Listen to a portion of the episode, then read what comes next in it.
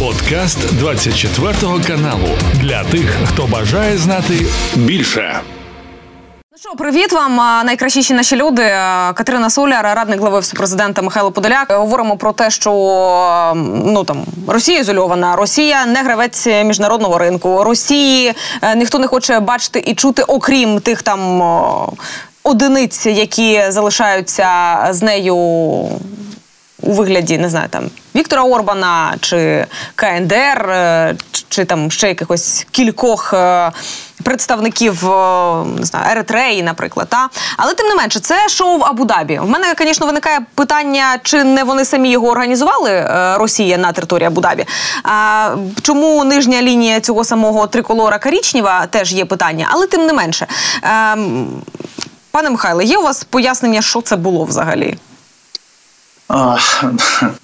Безумовно, є пояснення. Давайте все ж таки будемо жити без ілюзій і спокійно до всього ставитись. У будь-якої країни є свої, м'яко кажучи, національні інтереси. Ну, дивіться, давайте я навіть таку аналогію проведу. От ми з вами маємо війну, яка абсолютно масштабна є, і в нас хто сьогодні блокує певні кордони нам наші польські друзі, які очевидно також розуміють, що якщо Україна не встоїть, то в них будуть величезні проблеми, і ці всі, хто блокують, сьогодні можуть опинитись у стані війни. Ну тобто, відповідно, е, сидіти в окопах, і це достатньо такий реалістичний для них сценарій але вони продовжують блокувати, виходячи з якихось там абсолютно зрозумілих мені знову ж таки бізнес-міркувань і так далі, і тому подібне. І чим далі країна від е, е, знаходиться від епіцентру війни, тим менше вона там опікується е, оцінкою проблематики, яку ця війна генерує. Це перше. І друга складова є проукраїнська коаліція, тобто є країни, і демократичні країни, які нас абсолютно щиро підтримують. Знову ж таки, вони розуміють, що сьогодні відбувається в світі, що Росія ламає не просто територію України, а ламає глобальний світопорядок, як такий, ламає глобальні правила, і вони абсолютно не зацікавлені в цьому. Але є низка величезна, величезна низка країн, які відносяться до так званого нейтрального табору, так і вони вважають, що для них нічого не міняється війна, і вони можуть собі продовжувати мати там ті чи інші відносини. І вони ці відносини вибудовують знову ж таки, виходячи з е, зацікавленості там в тому політичному там якомусь е по політичних потребах, чи в економічних потребах, чи бізнесових. І маємо до цього з вами ставити спокійно. Я б тут такі рекомендації нам з вами давав. Перше, треба працювати на всіх майданчиках, пояснюючи, е, що робить саме сьогодні Росія. Це складно, але це треба продовжувати робити. Друге, не треба ображатись на країни, які знову ж таки на передній край. Це ж не тільки стосується і Об'єднаних Арабських Еміратів, а й будь-якої іншої країни. Ми ж бачимо, як себе поводять багато країн з так званого глобального півдня. І маємо розуміти, що в них є свої інтереси. Вони ці інтереси будуть на перший план витягати там з великої е, з, з, великим гандікапом по відношенню до нас. Е, третя складова Росія дійсно втрачає свій глобальний статус. Це так, тому що з Росією не хочуть розмовляти. Росія сьогодні е, безумовно репутаційно виглядає не так, як до повномасштабного вторгнення, і буде мати набагато менше впливів. Мені здається, на глобальний політичний процес, і Китай буде це компенсувати. Тобто, сьогодні я б сказав, що є дві наддержави, це Сполучені Штати і Китай, які між собою потрошку починають там обговорювати, яким буде каркас, оцей політичний каркас після війни е, в східній Європі, ну чи після інших ескалацій, які сьогодні по всьому світу, е, якби ми, ми бачимо з вами. Четверта складова знову ж таки, давайте повернемось до пана Орбана, наприклад. Так, він робить там певні заяви, е, заяви антиукраїнські, як нам здається, але він все ж таки вирішує знову ж таки питання своїх відносин з Брюсселем. Ну тобто свої питання в рамках Європейського союзу. Він хоче отримати там певні преференції і так далі. Вирішує це за рахунок спекулятивних, е, скажімо, заяв е, щодо України чи там спекулятивної поведінки. Але знову ж таки, це його позиція з точки зору національного інтересу. Вони про це безпосередньо неодноразово казали. І ми маємо тут знову ж таки не агресивно себе поводити, не ображатись. А маємо продумувати стратегію нашої подальшої поведінки. Маємо мобілізувати наших партнерів і разом з тим пояснювати, що, наприклад, якщо ми говоримо про арабський світ, до речі, там достатньо активно Україна працює в останні е, роки. І так далі, ми маємо пояснювати, що з точки зору ситуативності, да, безумовно, з Росією можна про щось домовитись, отримати певні, е, скажімо так, можливості, фінансові можливості, в тому числі і антисанкційні можливості, і сировинні можливості, тому що ми розуміємо, що це регіони нафтовий, нафтогазовий регіон і так далі. Але з точки зору середньострокової чи там довгострокової перспективи будь-які комунікації з Росією вони не вигідні, тому що це буде приводити до зламу там домовленості, до зламу, скажімо, правил, до зламу. Е- Е, скажімо так, можливості працювати на тому чи іншому ринку, і так далі. Маємо це просто пояснювати. Тобто казати, що ситуативно так Росія щось може запропонувати, особливо спекулятивно, тому що вона знаходиться у вкрай такому скажімо, тяжкому е, становищі. Але з точки зору стратегії, ми бачимо до речі, зміну поведінки Китайської Народної Республіки. Так вони продовжують відносини з Російською Федерацією, але вони виглядають трошки інакше ніж ще раз підкреслю навіть рік тому. Тому спокійно ставимось до цього. Давайте не вимагати від країн, е, щоб вони поводились, е, поводили себе так, як поводить себе Україна. Це наша, на жаль, в основному велика проблема. Дуже добре, що в нас є суперпартнери, такі як Німеччина, такі як Сполучені Штати, Великобританія, да особливо країни Східної Європи, ті ж там е, країни Балтії. Дуже добре, що вони в нас є. Ну багато інших країн. Ми знаємо з вами 50 плюс країн відносяться до а, проукраїнської коаліції. Вони нам будуть продовжувати допомагати. Вони це обговорюють, не зважаючи на внутрішні там політичні дискусії. Все інше, все інше зі всім іншим треба працювати, приїздити в ці країни, в тому числі в арабський світ, і пояснювати свої позиції. Про те, як вони продовжують нам допомагати, ми ще поговоримо з вами. В мене таке відчуття, що він зараз так розлітався. Він е, у сенсі бункерний, у сенсі Путін е, розлітався так зараз перед новим е, перепризначенням себе на ролі президента Росії. Тобто перед виборами він собі показує, що. Ем, Росію в світі не забули і готові запрошувати її за якісь там столи, і таким чином він в міровій політиці. Він не собі це показує. Він собі нічого не може показати, тому що він не є реалістичною адекватною людиною. Це він показує скоріше, і навіть не він, а політбюро, яке біля нього знаходиться. Вони це показують для еліт, які були трошки, м'яко кажучи, налякані і. Е, Тривалістю війни, як такої, вони розуміють, що не повернуться до того. Вони ж думали, як я маю на увазі еліта не тільки це найближче оточення Путіна, а набагато більше там бізнесова еліта, економічна в ширшому сенсі, адміністративна еліта, управлінська, силова еліта. Вони щиро вірили в те, що вони зайдуть достатньо швидко з Україною впораються. Да? Ну, швидко впораються, і це не буде мати для них там таких е, фатальних наслідків, як сьогодні, і репутаційних, і бізнесових, знову ж таки, і фінансових, і кредитних, і так далі, і тому подібне. І ця еліта була вона дуже така. Е, і після до речі Пригожинського маршу да на Москву і так далі. Ця еліта була абсолютно шокована, і вона не знала, що робити. Вона втратила віру в Путіна як в арбітра, який може там е, адмініструвати ті чи інші їх інтереси. Е, модерувати їх інтереси на внутрішньому ринку чи там на зовнішніх ринках може відстоювати ці інтереси, і вони взагалі побачили, що Путіна зневажають. Що він ви пам'ятаєте рік тому, як він виглядав на шосі, наприклад, да Самарканді і так далі. Тобто, всі там його обходили з ним, не вели ніякі переговори, ніхто не про що не говорив. Є багато ще інших нюансів з точки зору того, як виглядає Росія знову ж таки е, в республіках, наприклад, е, азійських республіках бувшого радянського союзу і так далі. Оце все накопичилось, і для того, щоб е, знову ж таки відновити у російських еліт, я зараз перейду, чому це небезпечно, відновити в них віру в те, що Путін все ж таки є глобальним гравцем. Принаймні вони так мають думати, не з точки зору участі у написанні тих чи інших е, правил, а е, саме з точки зору, що він може спілкуватись на високому рівні, да що його будуть слухати, з ним будуть там проводити зустрічі і так далі. От вони це і проводять сьогодні. Тобто вони хочуть повернути статус Путіну, що це людина набагато більш об'ємна ніж будь-який інший представник російської е, елітної. Спільноти і все не більше того, чому це є небезпечно? Дивіться, а взагалі, от що сьогодні Росія бачить? Я про це вже неодноразово казав. Росія бачить, що в нас є стагнація по лінії війни. Росія має на увазі, коли я говорю Росія, це безумовно не про просту людину. Там вони нічого не бачать. Я говорю про представників того чи іншого елітної е, тої чи іншої елітної спільноти. Що вони зараз бачать? Вони бачать, що є стагнація по лінії фронту, тобто Росія не обвально програє. Да? Ну, тобто вони там зупинились, е, де вони свої побудували оборонні ешелони, редути, і вони там знаходяться. Друга складова, вони бачать, що Росія спокійно обходить санкції. Ну тобто мається на увазі, е, і разом з такими, як Північна Корея чи той же Іран, виготовляє більшу кількість зброї, яка є більш адаптованою до сьогоднішнього типу війни, і таким чином вона продовжує там певні наступальні операції. Тобто вони бачать, що потенціал в Росії є.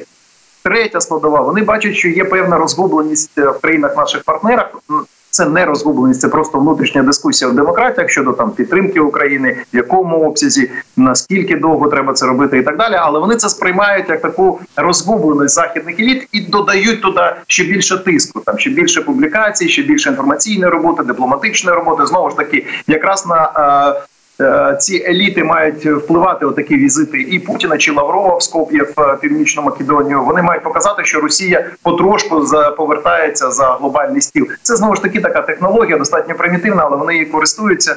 І є ще одна складова. Вони бачать, що Україна, на жаль, для мене повернулася в цей такий дивний внутрішній політичний процес, коли починаємо з'ясовувати стосунки між собою, вже не звертаємо увагу, що таке Росія, не звертаємо увагу на інформаційні програми Російської Федерації, і вони зараз відповідно знаєте, так е, розправили груди, кажуть, ну ще трошки ще дотиснемо. Україна буде там сама собі внутрі внутрішньо воювати. Західні еліти відійдуть. Е, ми тут накопичимо певний ресурс і так далі. І тут знову ж таки, от ці якраз візити Путіна кудись вони мають показати, що людина повертається в велику гру. Немає різниці на якому рівні, але просто повертається, тому що з нею спілкуються і так далі.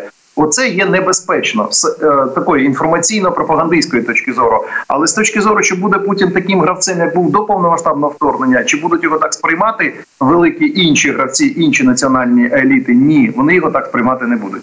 Давайте тоді про ту заблоковану допомогу, на яку очікує Україна. В Сенаті США заблокували законопроект е, на пакет фінансування України Ізраїлю і не тільки на 106 е, мільярдів доларів. Республіканці вимагають жорсткішої міграційної політики і контролю на кордоні США з Мексикою.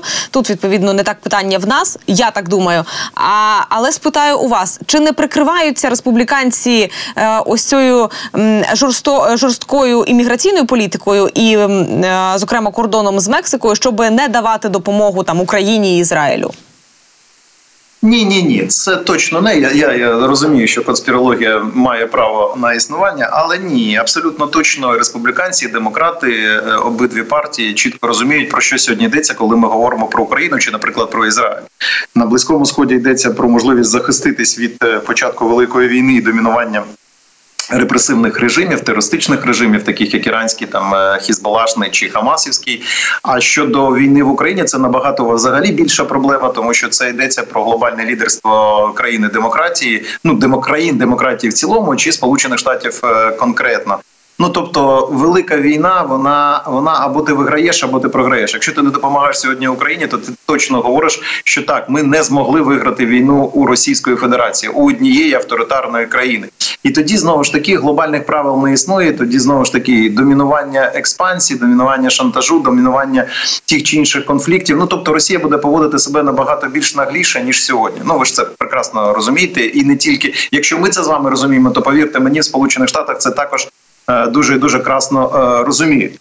Питання інше, питання в тому, що на жаль, е, політика, сучасна політика, в силу того, що дуже розповсюджена оця соціальні мережі, інформаційна складова, вона вкрай напружена, дуже гострі дискусії йдуть внутрішні і дійсно міграційна дискусія щодо обмеження чи там більш жорстких обмежень міграційної політиці Сполучених Штатів. Вони вони там домінуючими є у внутрішньому дискурсі в самих штатах. І тому дійсно е, республіканці наполягають на певному е, там е, на більш жорсткій політиці, де можуть наполягати на тому, що сучасний світ це відкритий світ і так далі. Це знову ж таки. Ми з вами не можемо це коментувати, тому що це стосується внутрішньої політики Сполучених Штатів. На цьому фоні давайте все ж таки зафіксуємо три ключових речі. Перше, е, безумовно, є консенсус і республіканців і демократів щодо підтримки України, Ізраїлю і країн е, індотихоокеанського регіону. Це перша складова. Друга складова є абсолютно, на мій погляд, вкрай ефективне розуміння, що таке війна і як треба продовжувати підтримку України, яке демонструє, скажімо, адміністрація пана Байдена. Вони про це постійно говорять з конкретною е, аргументацією, чітко пояснюють наслідки, якщо ця е, допомога не буде продовжена, і так далі. і Тому подібне. Ну і третя складова. Давайте не забувати, що там сьогодні достатньо активно працює українська е, там масштабна делегація складі і спікеру парламента, і голови офісу президента, і міністра оборони. Там велика кількість депутатів, і всі сьогодні проводять е, там величезну кількість те, що потрібно. Вони працюють в кулуарах, перш за все, да, тобто вони пояснюють разом з нашими партнерами. Там є таке, е, скажімо так, добровільне. Я так вибачте, добровільне лобі, яке складається з великої кількості конгресменів, незалежно від їх партійної приналежності, да, тобто республіканці, і демократи, які разом з нашими представниками активно працюють в різних е, групах на різних майданчиках, проводять там безкінечні зустрічі. І не всі ці зустрічі безумовно публічно обговорюються, але між тим. Тому розуміння підтримки е, України абсолютне. Розуміння того, що якщо е, Росія не програє, це абсолютно повністю зламає е, міжнародне право як таке. Його не буде, просто фізично не буде. І е, виходячи з цього, є абсолютне розуміння, що якщо сьогодні не вкладатись, не інвестувати в Україну, то завтра ти будеш інвестувати набагато більше грошей в свою безпеку, і не факт, що ти зможеш все це втримати під контролем. Я чому спитала, чому почала е, цю теорію змови шукати? Тому що, послухавши виступ е, президента США Джо Байдена перед конгресменами або ж е, на для преси, та він говорив якраз і акцентував увагу саме на тому, що ця допомога необхідна, зокрема Україні, яка чинить спротив, яка е, не дає домінувати Росії у світі, е, що зустрічався з лідерами семи, що вони готові підтримувати Україну, і він готовий підтримувати Україну далі. І що він не вірить в те, що комусь ще й досі треба доводити те, що ця допомога необхідна і її виділення необхідне. І Попри те, що там президент України Володимир Зеленський перед конгресменами не виступав, я вчора слухаючи президента США Джо Байдена, в мене було відчуття, що говорить президент України, тому що ті тези, які зазвичай лунають в Україні, лунали з е, уст е, президента Сполучених Штатів. Ну, по перше, постійна комунікація на найвищому рівні, на президентському рівні між Україною і Сполученими Штатами зберігається всі ці два роки достатньо і достатньо об'ємно не забуваємо. Далі е, абсолютно нормально, коли е, фіксація на темі України йде через президента Сполучених Штатів знову ж таки, тому що це певне відношення має до внутрішньополітичної дискусії в Сполучених Штатах. І дуже добре, що ми дуже обережно до цього ставимось. Так ми розуміємо ціну цього всіх питань, але ми бачимо абсолютну підтримку з боку адміністрації пана Байдена. Ми бачимо абсолютну підтримку з боку і республіканців, і демократів. Ще раз кажу, е, треба спокійніше ставитись до того, що вони абсолютно як в рамках демократії мають право на будь-які інші дискусії, дебати. І навіть якщо це все одне до одного прив'язане, але між тим ми розуміємо, що в принципі Сполучені Штати точно будуть допомагати Україні, так само як ми сьогодні бачимо поступове збільшення допомоги з боку європейських країн, попри всі ці заяви там окремих країн. Ну сьогодні згадували вже пана Ормана, але між тим ми бачимо, що національні уряди Німеччини, Італії, Франції, Нідерландів і так далі продовжують активно нарощувати допомогу Україні. Так, є невирішені питання. Це, наприклад, з точки зору там, наприклад, європейське оборонне е, агентство, агенція вона могла б все ж таки там пришвидшити, наприклад, виробництво снарядів 155-го калібру, збільшити їх постачання в Україні, тому що це дефіцитний снаряд. І так далі, але це знову ж таки питання логістики і питання швидкості прийняття тих чи інших, е, скажімо так, антибюрократичних рішень щодо налагодження тої чи іншої е, процедури. Але між тим, Давайте все ж таки знову. Ну я розумію, що є певна там пересторога, да що відбувається, чи будуть підтримувати Україну. Ні, Україну будуть точно підтримувати, тому що ще раз підкреслюю, ми ж з вами бачимо не просто якусь маленьку локальну війну. Ми бачимо з вами абсолютно е, фатальну війну для світового е, порядку там денного як такого. Російська Федерація чинить масові військові злочини. Вона чинить масові геноцидні злочини проти цивільного населення. Російська Федерація буде себе продовжувати так поводити. І якщо вона не буде покарана, я вже беру навіть юридичну складову, не військову, а юридично, не воєнну вірніше, а юридичну складову. То це буде означати, що в принципі в світі домінувати буде тільки насилля. Ну тобто, якщо ви сьогодні інвестуєте, давайте ж говорити про суми. Ну, дивіться, якщо пакет е, допомоги, американський пакет допомоги це 61 мільярд доларів, це мізерна сума з урахуванням загального національного бюджету Сполучених Штатів. А це ми говоримо навіть про тільки військовий е, бюджет. Е, дві третини чи навіть 85-90% коштів залишаються в Сполучених Штатах. Тобто вони залишаються в обігу економіки Сполучених Штатів. Тобто тут всі вигоди, але є один нюанс. Якщо, якщо сьогодні ти не інвестуєш 60, наприклад, так, умовно, не тільки про Сполучені Штати, якщо ти не інвестуєш сьогодні в Україну 60 мільярдів доларів, то завтра. Особливо на фоні того, що ми з вами бачимо в поведінці Російської Федерації чи інших країн, які сьогодні готові підтримувати Росію щиро підтримати, не просто там зустрічатись в рамках своїх якихось спекулятивних е, зацікавленостей, а саме щиро підтримати з ідеологічної точки зору, які зацікавлені в тому, щоб світ був хаотичним, щоб в цьому світі можна було через насилля щось там десь отримати. Бачимо, наприклад, поведінку Мадуро, да венесуельську поведінку, яка чітко орієнтується на Російську Федерацію. Це вже там десятиріччями орієнтується, залежить повністю від Росії, в тому числі від постачання зброї з Росії. І вони сьогодні хочуть розпочати в Латинській Америці масштабний конфлікт, е, захопити дві третини е, Гаяни і так далі. Але от дивіться. Якщо це не зупинити сьогодні за рахунок там 60 мільярдів доларів, то через 3 роки, 5 років ти будеш витрачати 600 мільярдів як мінімум по року і це не враховуючи необхідні е, засоби, які ти будеш щорічно витрачати на свою там особисту армію. Ну не особисту, я маю національну армію і так далі. і Тому подібне. Тому це треба пояснювати. Знову ж таки, дивіться ще раз. Ми з цього починали. Люди, які не знаходяться в епіцентрі будь-якого конфлікту, вони завжди цей конфлікт сприймають через призму інших своїх інтересів, і поступово шкала е, зацікавленості вона ж міняється. Да? Сьогодні більше там близький схід, наприклад, а завтра буде більше е, та ж Венесуела і Гаяна і так далі. Але ми маємо пояснити, що перше джерело всієї сучасної нестабільності це є Російська Федерація. Вона це інвестує чи прямо, чи впорядковано. Крім того, що сама веде війну, вона зацікавлена в низці конфліктів на різних територіях. Тобто я правильно розумію, не питання чи ухвалять, питання коли. Питання е, чи ухвалять взагалі не стоїть, на мій погляд, тому що знову ж таки це абсолютні інвестиції в свої безпеки, і це наші партнери всі розуміють, всі до єдиного розуміють будь-яка країна.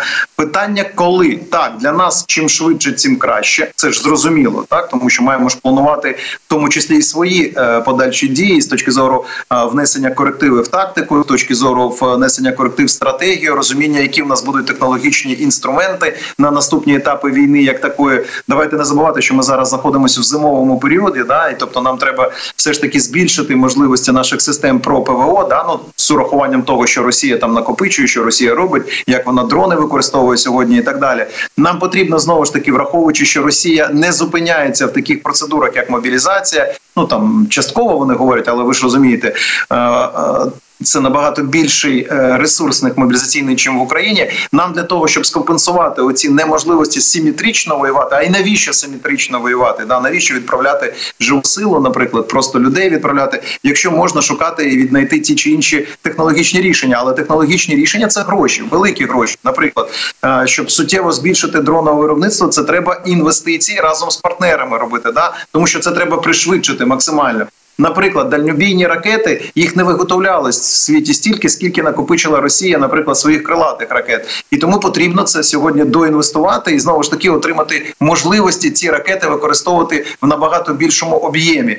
Е, третя, наприклад, складова дуже важлива з урахуванням того, що Росія разом з Іраном вкладається у всі ці свої орлани, не тільки шахеди. Да, ми тут звикли шахеди, шахеди, але є набагато більш небезпечні інструменти в Росії, такі як Орлан, ланцети, які працюють в такому єдиному е, комплексі. Достатньо, е, скажімо так, чітко вони там відмодеровують ну атаки на наших хлопців. І тому для того, щоб цьому протидіяти, потрібні системи е, радіоелектронного контролю на територіями. Да? А це все інвестиції, це технології. І, і ти дивіться, Україна сама по собі ресурсно набагато ж менша Росії. Давайте відверто про це говорити. Це ж не, не, не якась там таємниця і так далі.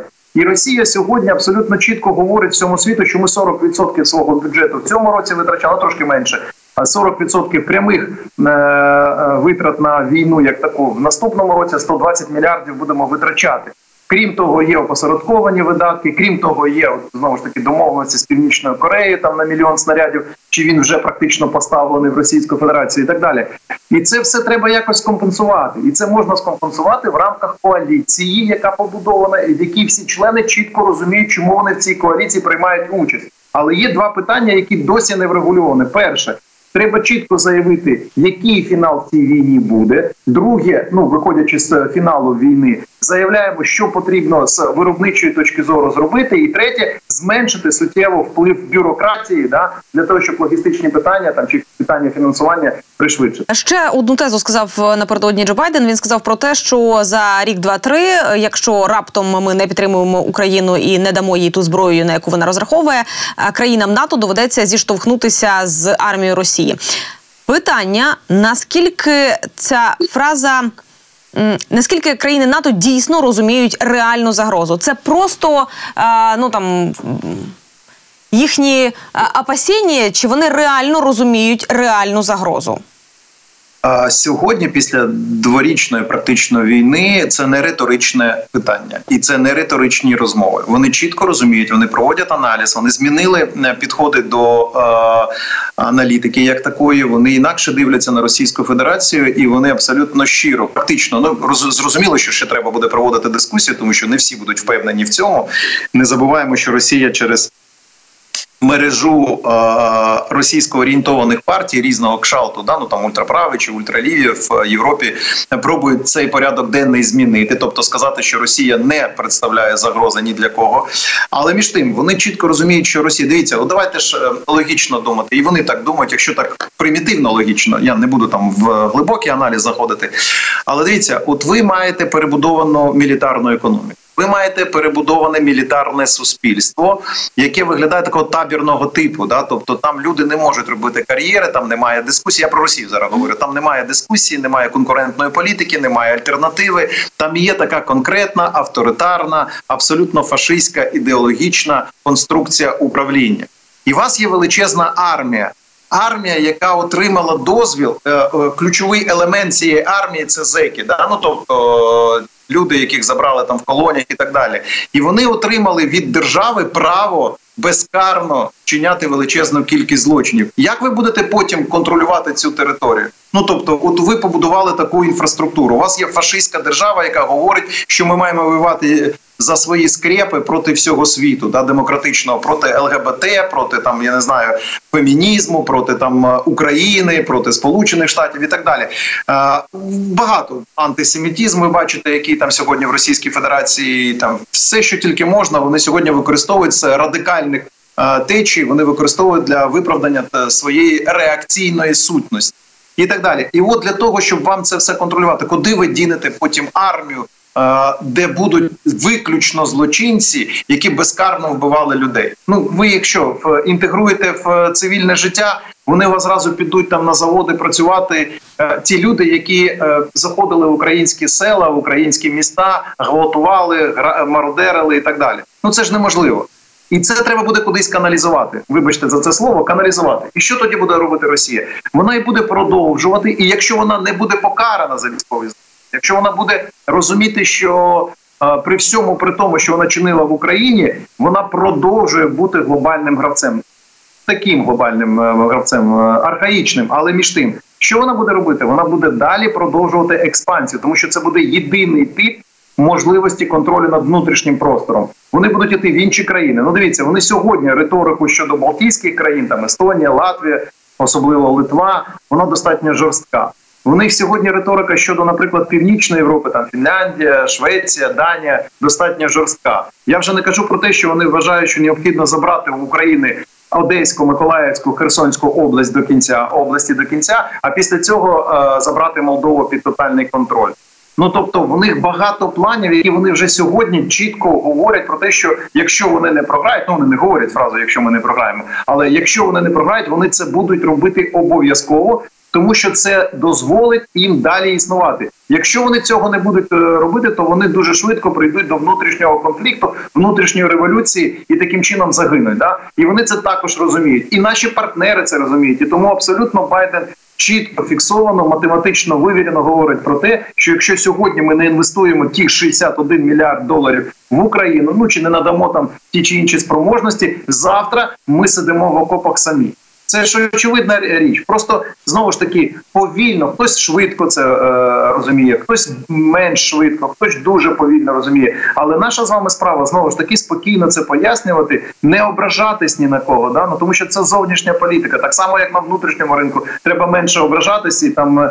Е, е, закиди робити один одному. Треба продовжувати робити до кінця цієї війни. А який має бути кінець цій війні? Однозначно програш Росії. А до речі, про пояснювати нам вдається переключати зараз е, фокус уваги, тому що ну там е, всі аналітики, експерти сходяться на тому, що поки наші партнери концентрувалися на українському контрнаступі, е, українські збройні сили, служби безпеки, гур зробили надзвичайні справи трошки в іншому напрямку. Зокрема, там ми повернули вишки, так звані вишки бойка під контроль.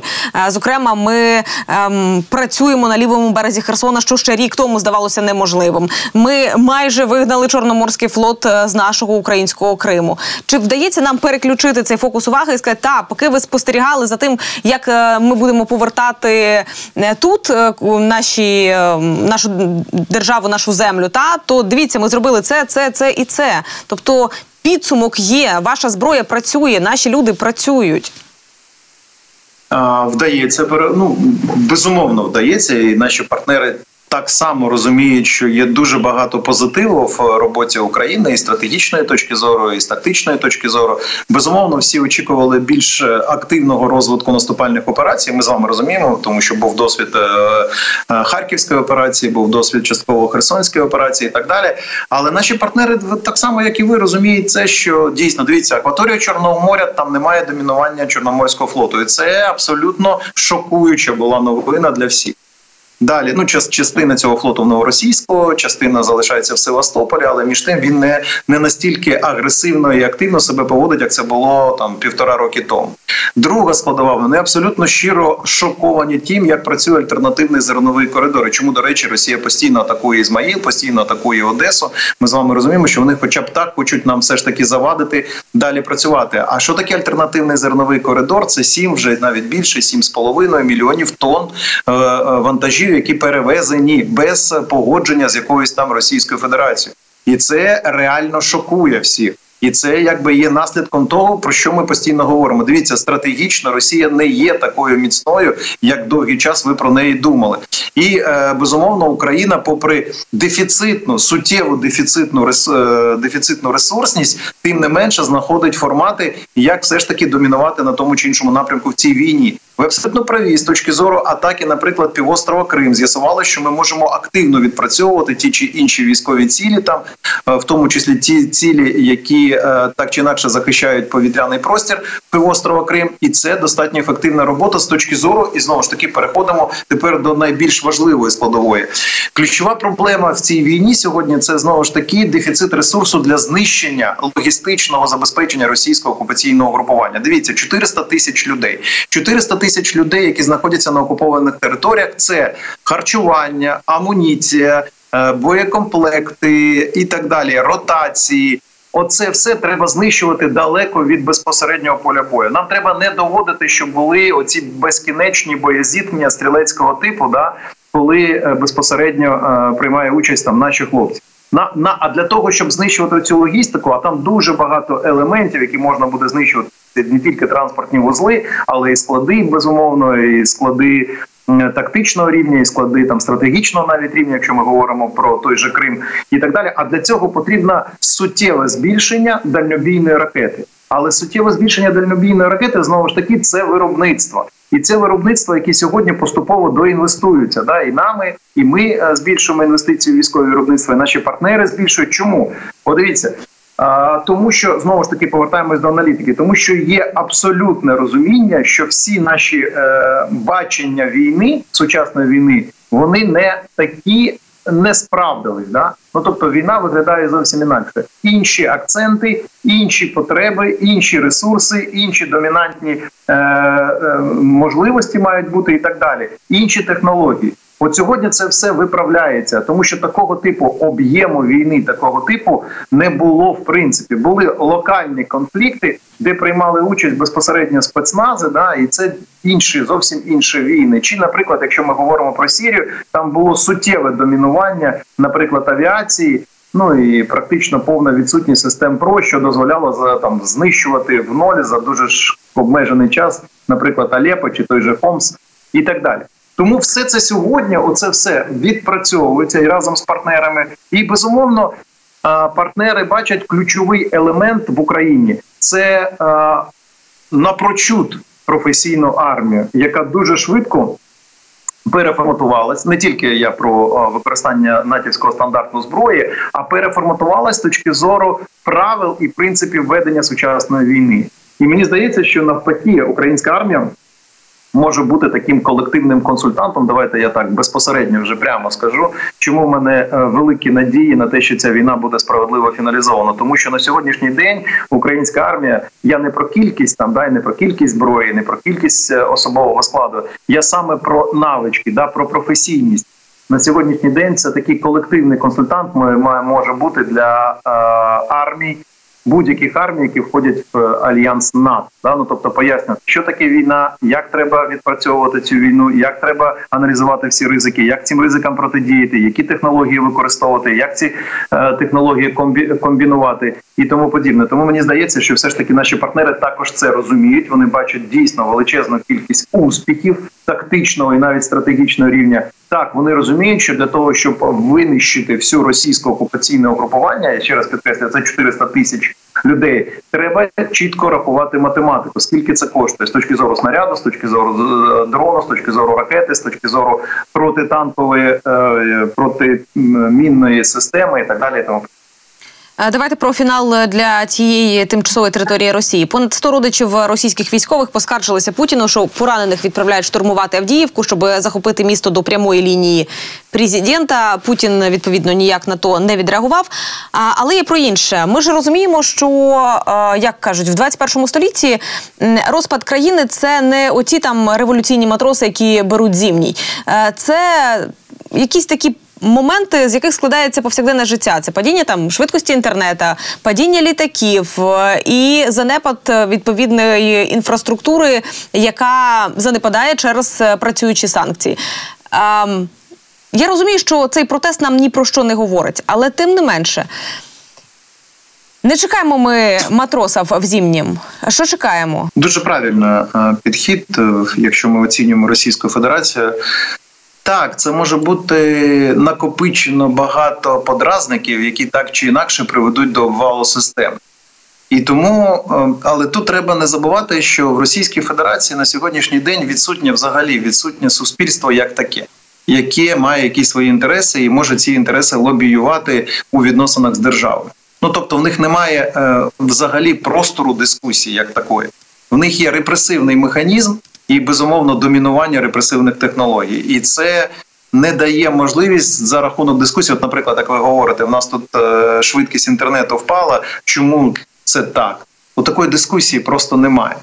І тому для того, щоб пришвидшити руйнівні процеси для російської державності, потрібно те, що про що я завжди говорю, потрібно якесь знищення ключового міфу а ключовий міф Російської Федерації це велич, да в різному сенсі цього слова. Велич армії, флоту, всі бояться Росії і так далі. І саме тому для того, щоб почалися руйнівні, незворотні руйнівні процеси в російській державності, потрібно, щоб Росія отримала суттєву тактичну поразку по лінії фронту. Не просто була знищена там, скажімо, корабель під назвою Москва. Це символічно і це дуже круто. Але це ж війна одного шансу. Да? Тобто, ви один раз знищили Москву. А потрібно для того, щоб далі продовжувати війну, потрібно шукати інші, е, скажімо так, е, креативно підходити до знищення тих чи інших об'єктів Російської Федерації. Але в них багато кораблів Москва. Да? Ну не такого рівня, але я маю на увазі. І для них це не, не питання. І для них навіть не питання, що буде суттєво погіршуватись рівень життя в Російській Федерації. Рівень життя це не те, що е, людина використовує для початку якогось там конфлікту, соціального конфлікту чи революції, і так далі. Росія звикла жити в обмежених умовах, да, в обмежених умовах комфортності. Росія звикла жити і ще раз підкреслюю, завжди на цьому наголошую. Просто всі дивляться на Москву і думають, що це Росія. Ні, якщо беремо 90% Росії, Росія звикла жити в максимально некомфортних умовах, в максимально е, умовах, де ти не зможеш бути реалізований, і це їх влаштовує. Це такий собі е, трудовий табір. Да? Ти маєш тільки працювати, будеш отримувати якусь пайку. і Якщо ти будеш про щось про, е, протестувати, то з тобою розберуться силовим е, способом і так далі.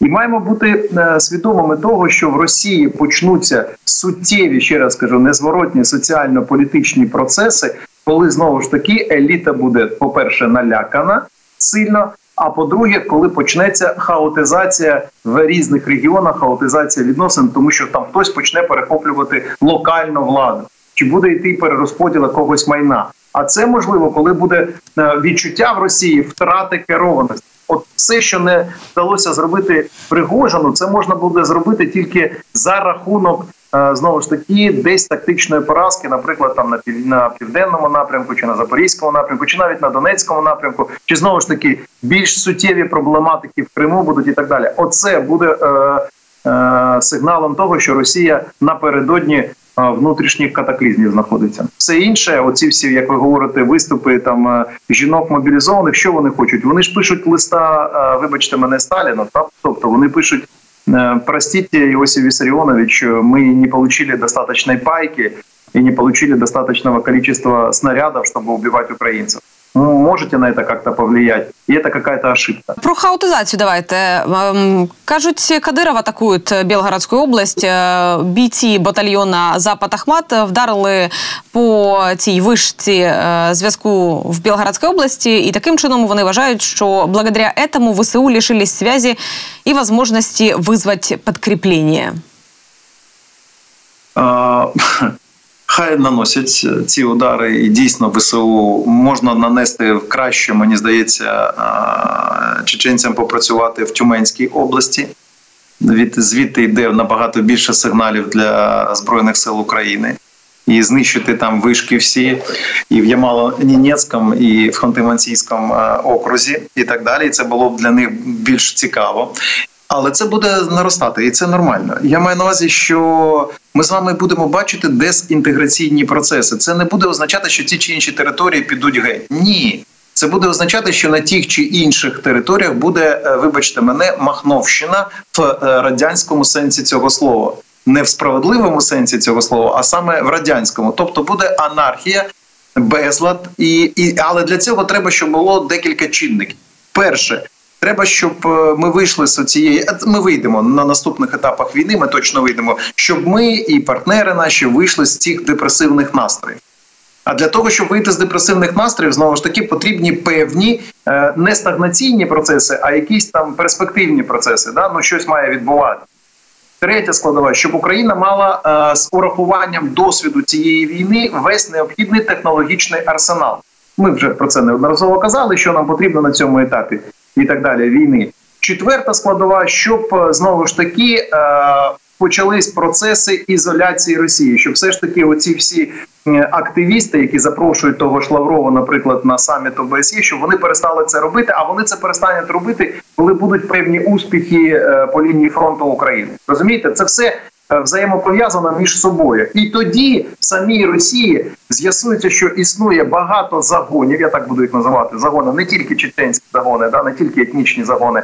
А й внутрішні загони, там регіональні загони, які спробують перехопити, бо будуть відчувати це безвластя, да пробують перехопити десь якісь там ще раз кажу, майно якесь перехопити, чи знову ж таки впливи якісь перехопити, і так далі. Ці всі процеси вони будуть абсолютно точно в Російській Федерації, але для цього треба, щоб декілька чинників були реалізовані, ну були запущені. Да? І ми ну маємо над цим працювати. А головне, над чим ми маємо з вами працювати, пояснювати постійно одне і те ж саме саме, саме да, і на внутрішньому ринку, і на зовнішніх. Цій війні немає компромісного фіналу немає ніяких можливостей про щось там з кимось домовитись. Немає функції переговори, немає функції домовленості. Нічого немає, окрім того, або ви програєте, або вони програють. Ці тільки функції є.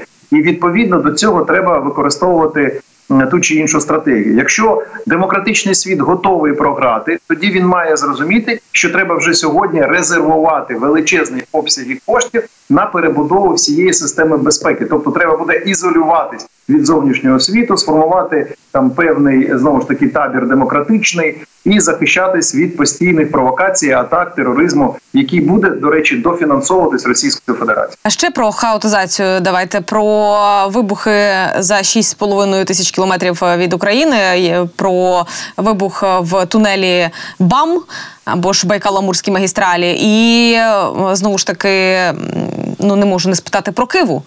Е, звісно ж, е, це частина е, хаотизації майбутньої. То це все саме там є елементами майбутньої хаотизації. Так, це є обов'язковими елементами хаотизації. Такого буде все більше і більше. Щодо Києва, давайте не забувати, що Російська Федерація є вкрай криміналізованою сьогодні країною. Києва мав дуже специфічний е, коло е, зустрічей. і Він взагалі дуже специфічна людина, і тому і тому в Російській Федерації таких ексцесів інцидентів буде багато. І ще раз підкреслюю, тому що немає е, запобіжників. Вони вже зруйновані. Ще не всі це в Росії розуміють. Е, повертаються багато людей з кримінальними нахильностями, да які е, з війни повертаються, і оцей безпреділ буде тільки збільшуватись, суттєво буде збільшуватися. В якийсь момент він стане таким, знаєте, повноводною річкою. Москва ріка, яка буде все зносити і все заливати кров'ю. Це перша складова. Друга складова. Не забуваємо, що на сьогоднішній день і служба безпеки України, і головне управління розвідки е, е, України вони набагато більш ефективніше розуміють все, що відбувається в Росії. Вони мають розголужені мережі, агентські мережі. Вони вміють там працювати. Вони вкрай ефективні, і контррозвідки російські не так суттєво е, протидіють, як це було раніше. І тому знову ж таки контроль над територією, контроль над е, долею тих чи інших зрадників поступово переходить у руки наших е, наших розвідок, е, наших спецслужб.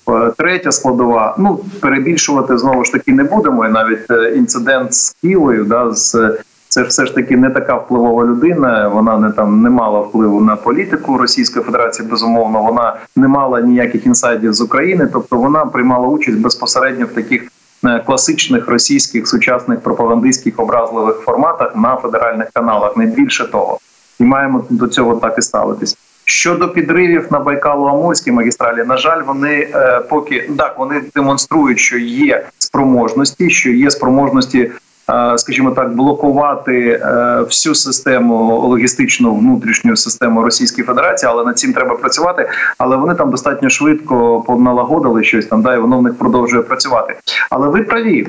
Праві в тому, що це ж не тільки про ці два інциденти ми говоримо. Да? Десятки різних там на ринках е, йдуть пожежі великі, підриваються ті чи інші е, виробничі спроможності в далеких регіонах. Постійні йдуть якісь дивні дивні інциденти. Е, по всій Російській Федерації це говорить, що поступово Росія втрачає керованість. Так нам би хотілося з вами, щоб це було швидше. Ми рік тому про це говорили. Що можливо, якби наступальні операції України були трошки більш вдалими, то тоді от кількість цих інцидентів е, привела би в Російській Федерації до остаточної втрати керованості тими чи іншими процесами. Сьогодні вони трошки там сконцентрувались. Я про це на початку говорив. Да, є певні дії на міжнародних майданчиках і внутрішньоукраїнські, які трошки відмобілізували російські силові і управлінські еліти. і Вони якось там тримаються. Більше того, вони отримували непогані гроші. Санкції безумовно працюють, але не так як нам би хотілося. Е, стеля, наприклад, для цін е, нафтових і газових. Не так працює, як знову ж таки нам би хотілося, тому що вони отримують все ж таки суттєві доходи, да суттєві можливості фінансові для рекрутингу цих людей, мобілізованих, особливо тих самих е, там дуже дуже відсталих регіонах. Але все це да, все це елементи хаотизації, все це елементи того, що Росія очікує. Ви знаєте, от якщо поговорити про інше, от два роки до початку, наприклад, е, повномасштабного вторгнення, ми могли собі уявити таку кількість інцидентів, таку кількість атак по території Росії.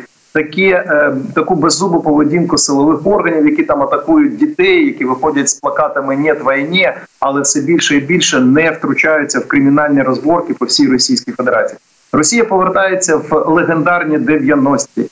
і вона туди повернеться в повному обсязі. Вони ще раз пройдуть все, що в них було в кінці 80-х та на початку 90-х, але пройдуть набагато з більшою кількістю крові. Ще про один елемент е, хаотизації: е, так звані вибори, які призначили на 17 е, березня.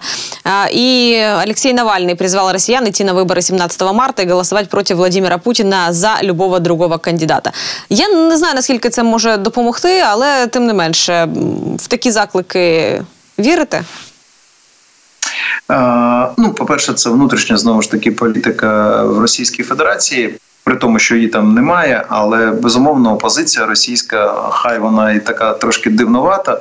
Е, дивакувата, але вона має право поводити вибирати ті чи інші сценарії, ті чи інші моделі поведінки. Це їх е, вибір. Але на мій погляд, це абсолютно позбавлене будь-якого сенсу. По перше, немає ніяких конкурентних виборів. Безумовно, не буде ніяких альтернативних кандидатів. Безумовно, там буде, наприклад, списку якийсь суб'єкт Зюганов, да, але ну вважати, що це альтернатива, ну нонсенс, тому що не буде ніякого підрахунку голосів, не буде нічого. Це буде перепризначення, банальне, класичне перепризначення значення. Я навіть не розумію, навіщо це робити.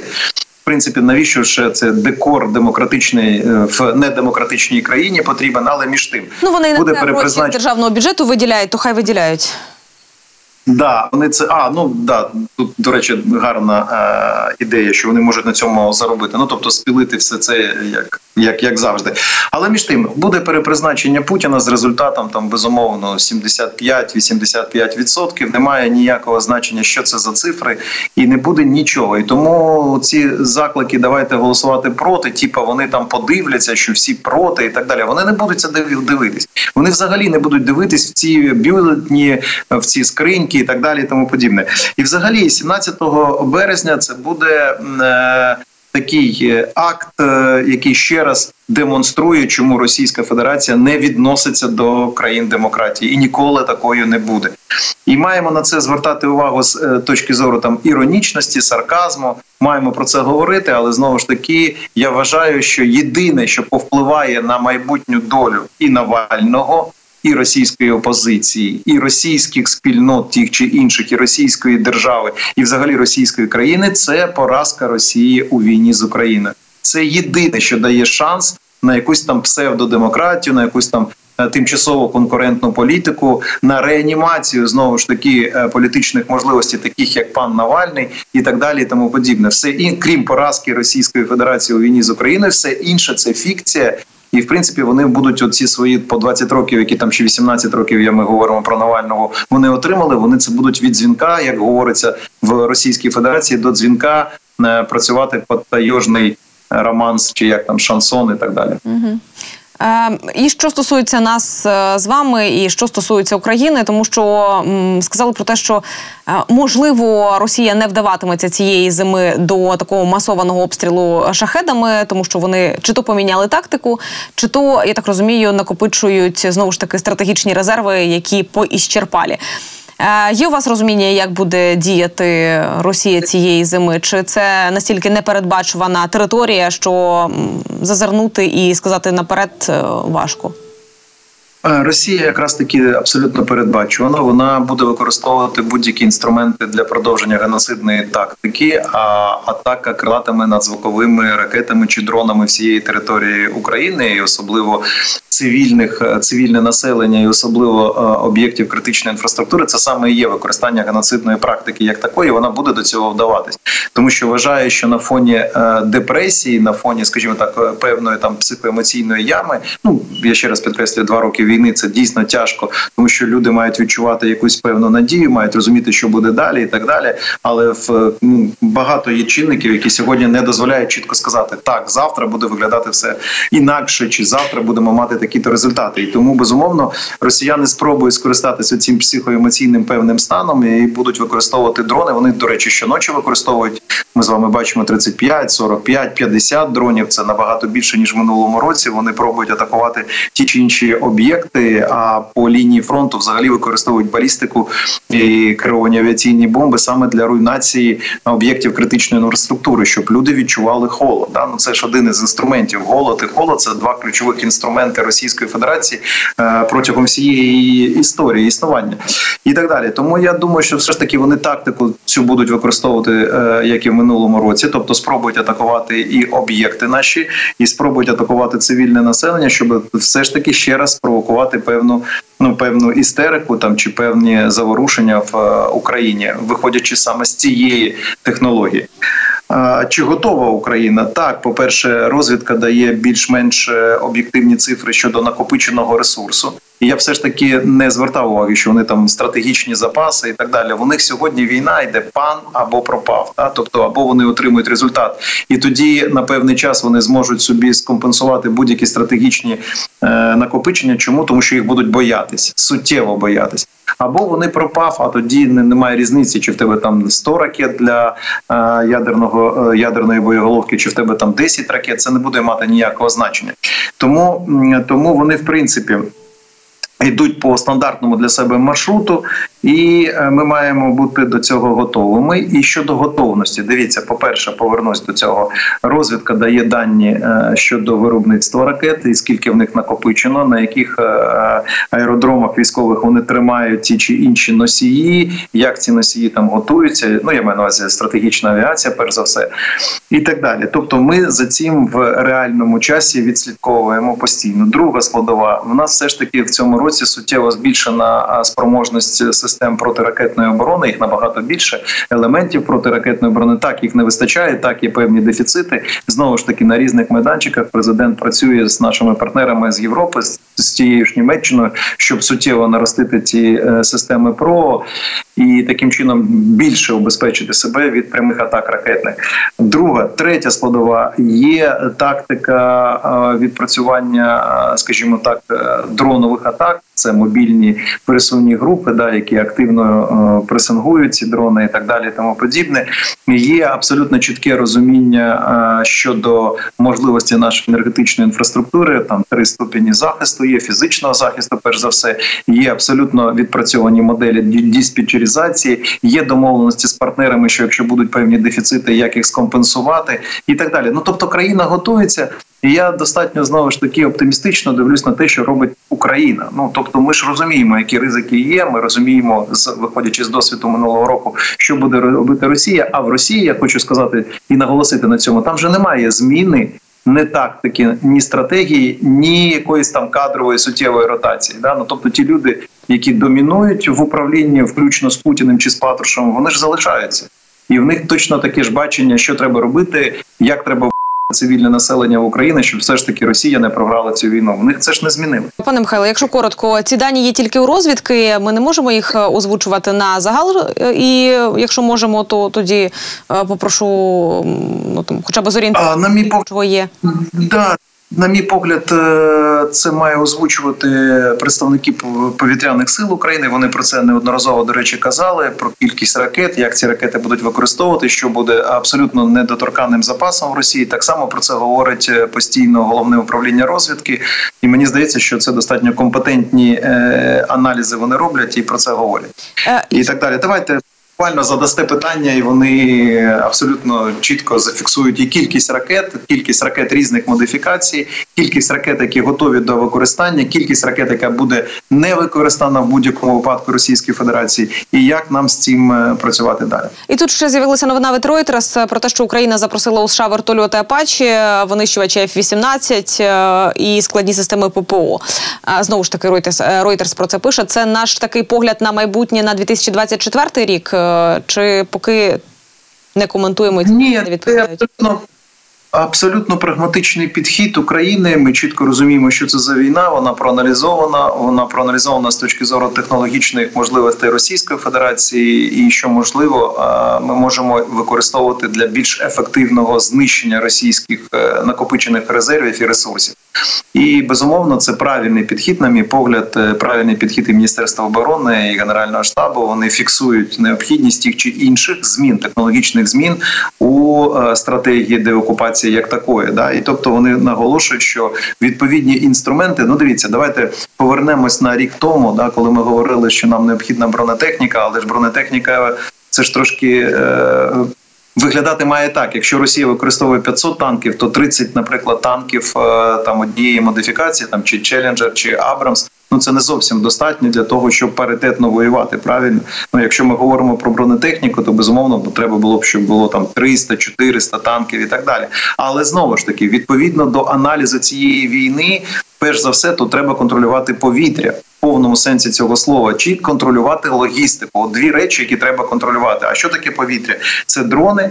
Безумовно, це авіація і це Апач. Безумовно, вони дозволять відігнати росіян і безумовно дозволять контролювати саме те, що відбувається по лінії фронту. Тому що там висять е, безкінечна кількість е, російських fpv дронів. Там висять знову ж таки ці шарлани, які е, наводять на цілі. Там висять ці шалансетни, ланцети і так далі. І для того, щоб з цим покінчити, щоб все ж таки не було російського домінування в повітрі, потрібні інструменти. Так само, якщо ми говоримо про логістику, ми про це знову ж таки неодноразово. Що треба знищувати все на далекому підході, і знову ж таки контрбатарейку ввести на більшому на більшій відстані, і для цього потрібні дальнобійні ракети. А головне, до речі, ніхто не знімав питання у снаряді. Да, 155, 152, 122, 120 міна. Все це необхідно в великій кількості. Вона нікуди не зникає. Ця потреба, і дефіцит знову ж таки поки що не зникає.